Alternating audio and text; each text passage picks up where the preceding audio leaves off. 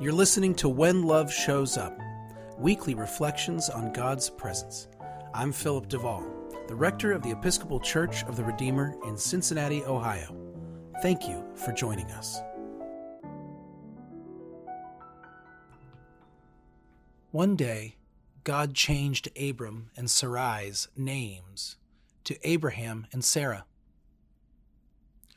While this moment may have been coming for a long time, and while, in retrospect, it may seem obvious to us why that name change happened, how it signified a deep transformation in their understanding of themselves and marked a pivotal moment in their relationship with God, there's no way they woke up that morning knowing it would be the last day they'd be Abram and Sarai.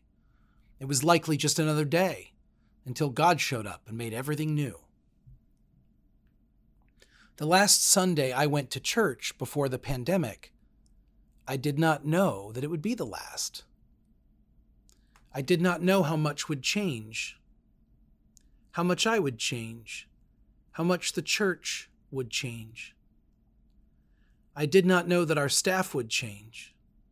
I did not know that some of our parishioners would never step foot in the building again, or that 15 months later others would step foot into the church for the first time. I did not know how important our digital ministry would become or how all our ministers would have to completely change the way that they did their jobs. I did not know that we would change service times and locations. In short, Sunday, March 8th, 2020, was going to be just another Sunday for me. A good day, sure, but a momentous day? I had no idea. In retrospect, it seems obvious that this moment had been coming for a long time. That this new virus was spreading across the world was not a secret. That it had reached our shores was not a secret either. But that's not all.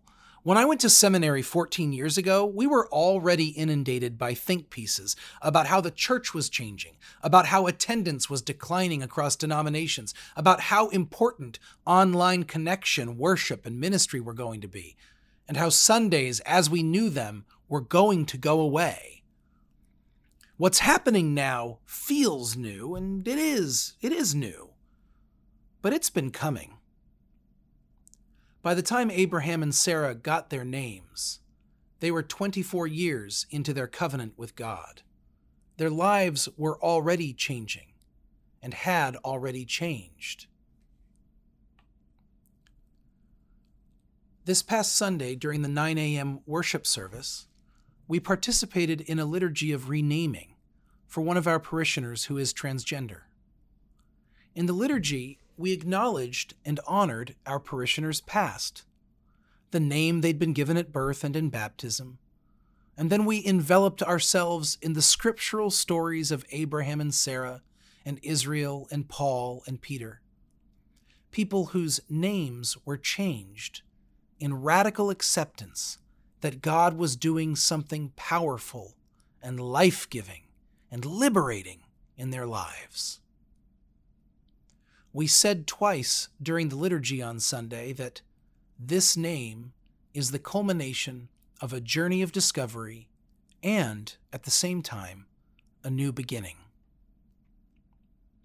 In our parishioners' case, they knew their name would be changing that day because we scheduled it together. But I did not fully grasp how the words we all spoke together would articulate the transformation we are all experiencing together. The culmination of a journey of discovery that is, at the same time, a new beginning. When someone is baptized, we tend to think we're watching something happen to them. But the truth is, we are all changed by someone's baptism. We are not who we were before they became a part of us.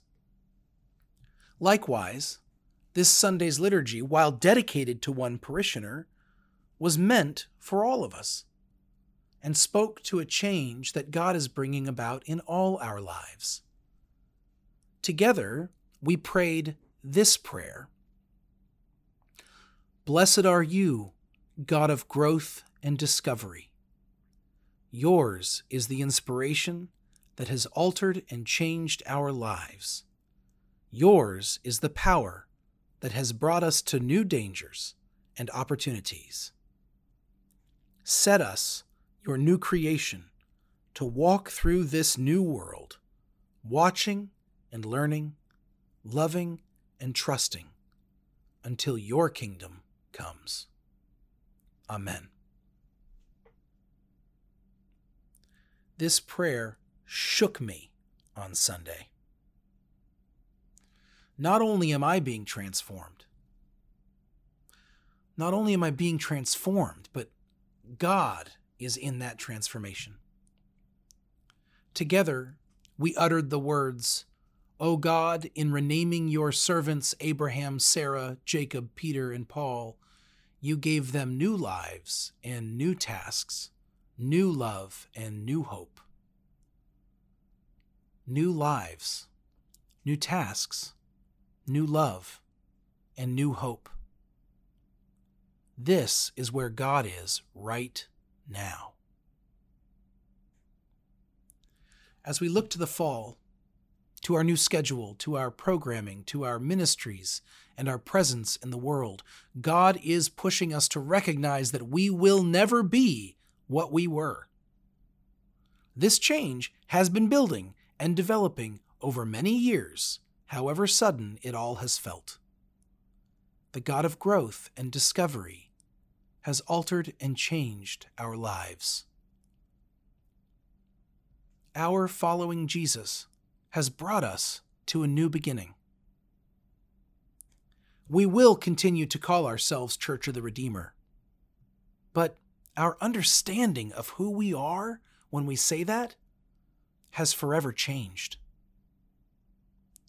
The love of Christ, in which we are all rooted and grounded, is the same unchanging love that redeemed us in the first place. But we are being sent into a different world to serve all people with a new sense of humility, compassion, and faithfulness. God of transformations, you set us free to change and grow, even while you hold us close in love and grace.